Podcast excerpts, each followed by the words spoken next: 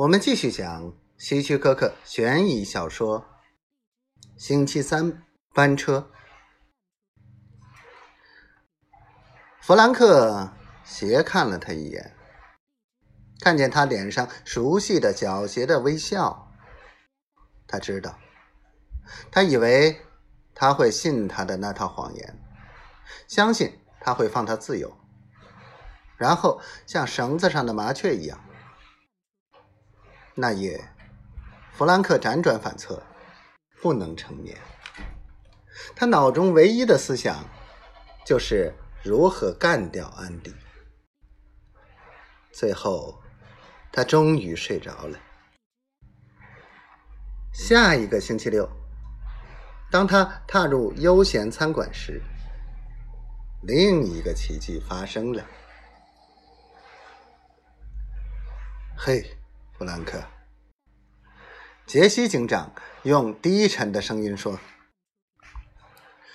听我太太说，你要失去一会儿安迪了，那不是很糟糕吗？”餐馆里的人哄堂大笑。你准备如何消遣自由时间？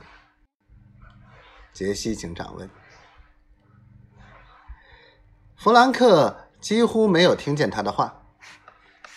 他有一个狂野的想法，那想法使他的心乱跳，使他溅出了一些啤酒。他知道如何下手了。当笑声平息，他的双手不抖的时候。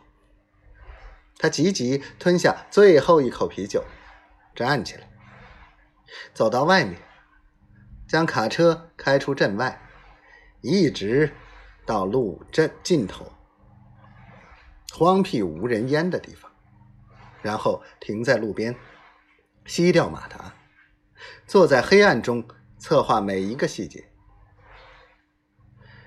他决定等候一个星期，两个星期，以确定安迪是否继续耍他那把那套邪恶的把戏，一直撒谎到底。